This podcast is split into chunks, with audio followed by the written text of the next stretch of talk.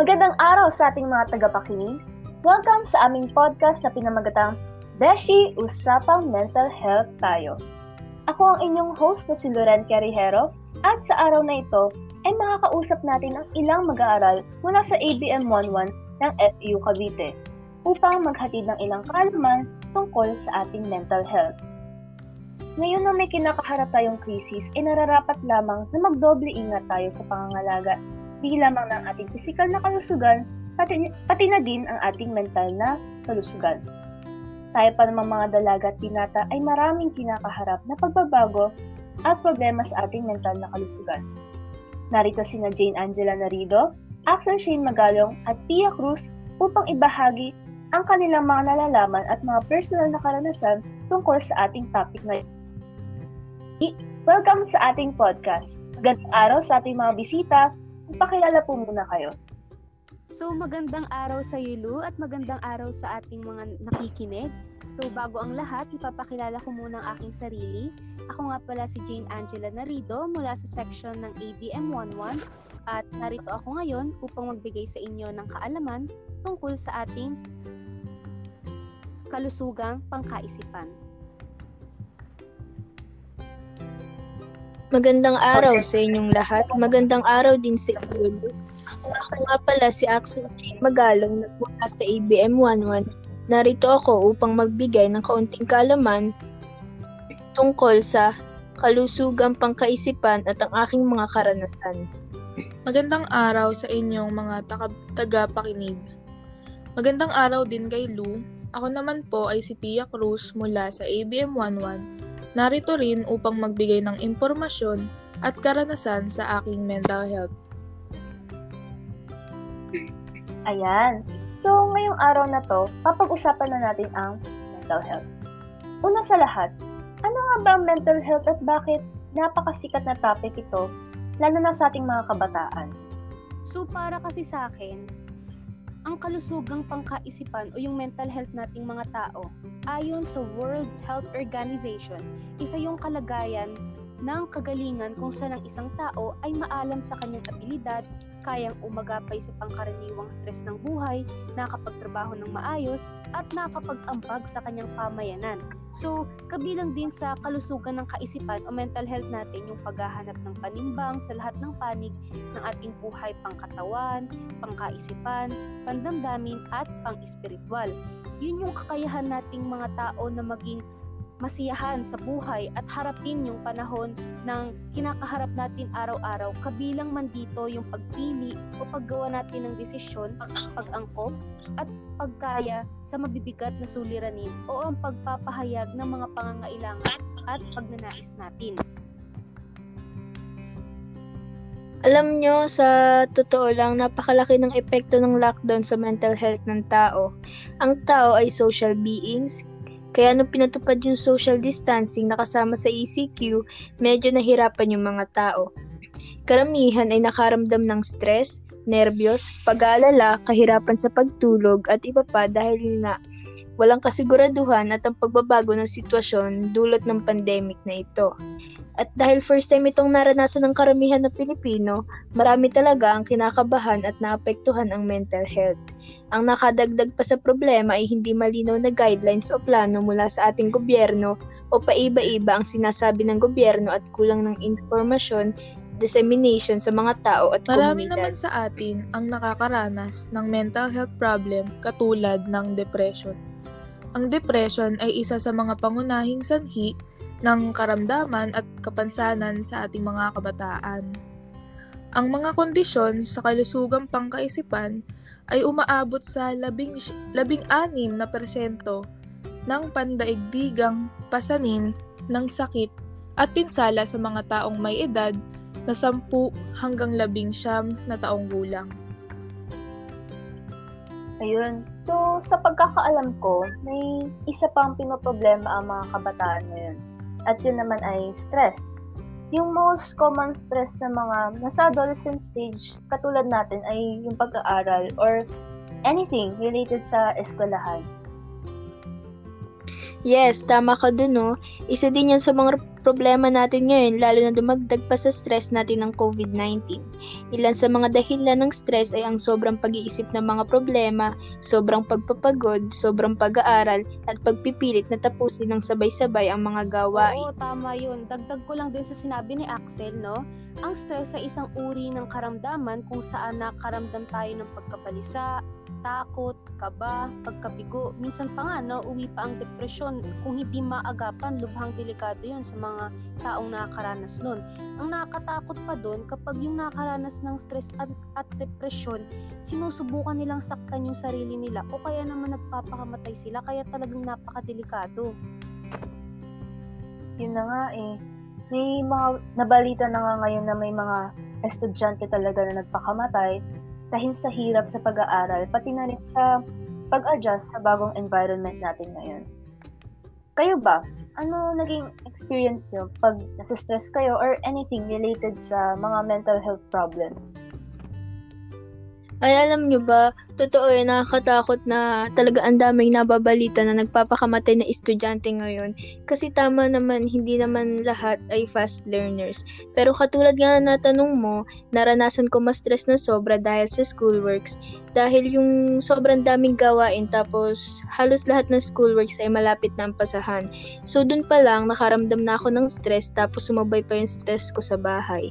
Naghalo-halo sa utak ko to to the point na napaiyak na lang ako sa sobrang stress at hirap.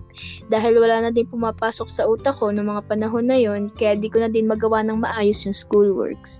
Talagang nag-mental breakdown ako that time. Pagkatapos ng breakdown na yon, pinahinga ko muna yung sarili ko. Tapos, nung pakiramdam ko na ayos na ako, nagdasal ako at humingi ng tulong. Alam nyo ba, napakalaking tulong talaga ng pagpapahinga at pagdadasal sa atin lalo na kung tayo ay man nararamdaman dahil napapagaan nito ang loob mo. At parang naibabalik nito sa ayos ang pag-iisip mo kaya kapag ako nakakaranas ng stress, talagang lumalapit agad ako kay Lord para humingi ng tulong at pinapahinga ko muna sarili ko tapos function na uli kasi ganoon naman talaga eh. Sa laban ng buhay, nandiyan na talaga yung ganyan, hindi na mawawala yan. Kasi binigay na yan ni Lord pagsubok sa atin yan. Pero ang kailangan mo lang ay lumapit sa Kanya, ipahinga ang iyong sarili, tapos laban ulit. Narinig- din namang mabuting epekto ang stress. Base sa aking karanasan, nakakapagkilos o nagtatrabaho ako ng mas mahusay sa ilalim ng pagkakaroon nito. At nalaman ko rin na nasisihan ako sa pagtatrabaho sa isang mapaghamong kapaligiran o sitwasyon.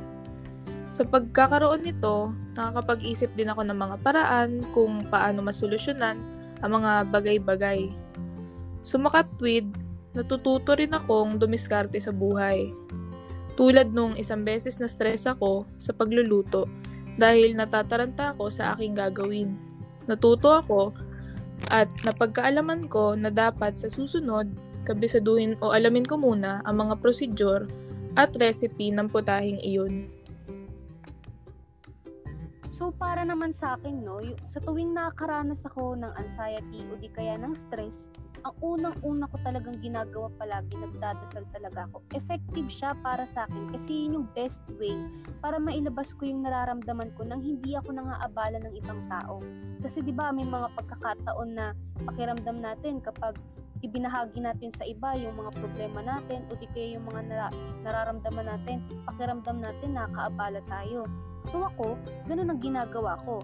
Pero syempre, after nun, nag-vent out din naman ako ng mga nararamdaman ko o di kaya ng mga nararanasan ko sa mga kaibigan ko.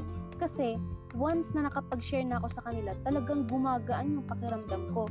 And at the same time, napapangiti din nila ako. Kaya sa mga kabataang nakakaranas din ng stress o di kaya ng anxiety, o kahit hindi mga kabataan, kahit sinong nakakaranas ng stress or anxiety, humanap kayo ng taong mapapagkatiwalaan nyo at mapapagsabihan nyo ng mga nararamdaman nyo.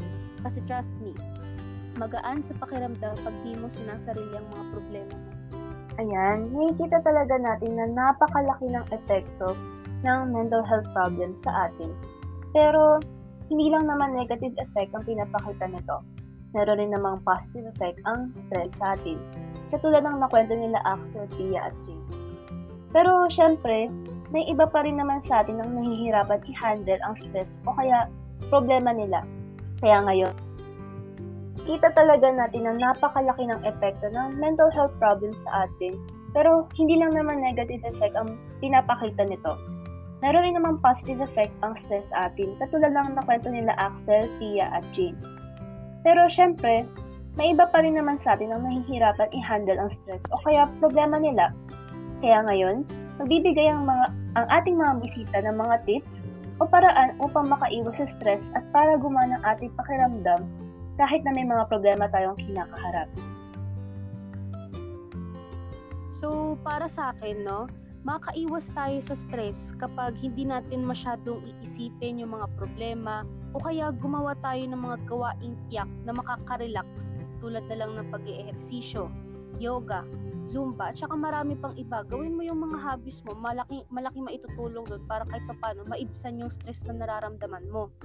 Sa mga estudyante naman na madalas nagkakaroon ng karamdaman na stress dahil sa paggawa ng mga thesis o kung ano pa mga related sa school, huwag kayong mahihiyang humingi ng tulong sa mga kaibigan, kamag-anak, kung paano mas mapapadaling matapos yung mga gawain huwag natin masyadong isipin yung mga problema. Lagi lang tayong magdasal at saka matuto tayong ipahinga yung mga sarili at saka yung utak natin kapag pakiramdam natin pagod na tayo. Dahil minsan, kapag hindi natin na ipapahinga ang ating mga isip, ay nagugulo ito dahil halo-halo na kung ano yung mga dapat nating isipin, katulad na lamang yung mga gawain natin sa school. Kapag sabay-sabay yung deadline, may stress tayo kasi hindi natin alam kung ano ba yung dapat nating unahin. Kapag nakakaramdam tayo ng ganun, matuto tayong magpahinga at saka mag-relax. Sa mga estudyante naman na may stress ngayon dahil sa dami ng pinapagawa sa school, maaari naman tayong magtanong sa mga kamag-anak, kamag-aral, o sa mga taong alam nating malaki yung maitutulong sa atin o may maituturo sa atin upang mabawasan kahit papano yung stress natin. Huwag hayaang malugmok sa mga negatibong naiisip at huwag mahihiyang humingi ng tulong kung kailangan natin yun. Ako may tanong ako, tsaka may advice din ako. Ito yun, napag-iinitan ka ba ng magulang mo at palagi kang pinapagalitan? Imbis na mainis lang, kausapin sila ng masinsinan at gawing pagkakataon ng pagkakasama-sama sa bahay para makipagbanding sa mga magulang. Makipagkwentuhan na mas makilala at maunawaan ninyo ang isa't isa. Mismo na ba ang barikada? Gamitin mo ang social media, video call, chat o text para kamustahin at makausap ang mga kaibigan makinig sa mga kwento, naiisip at nararamdaman ng isa't isa.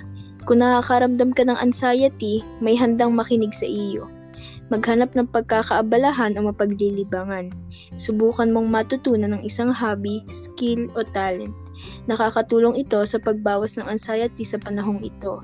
Kahit wala ka sa school, pwede ka pa rin matuto ng mga bagong bagay. Halaga na mapangalagaan ang ating mental health sa panahon ng lockdown.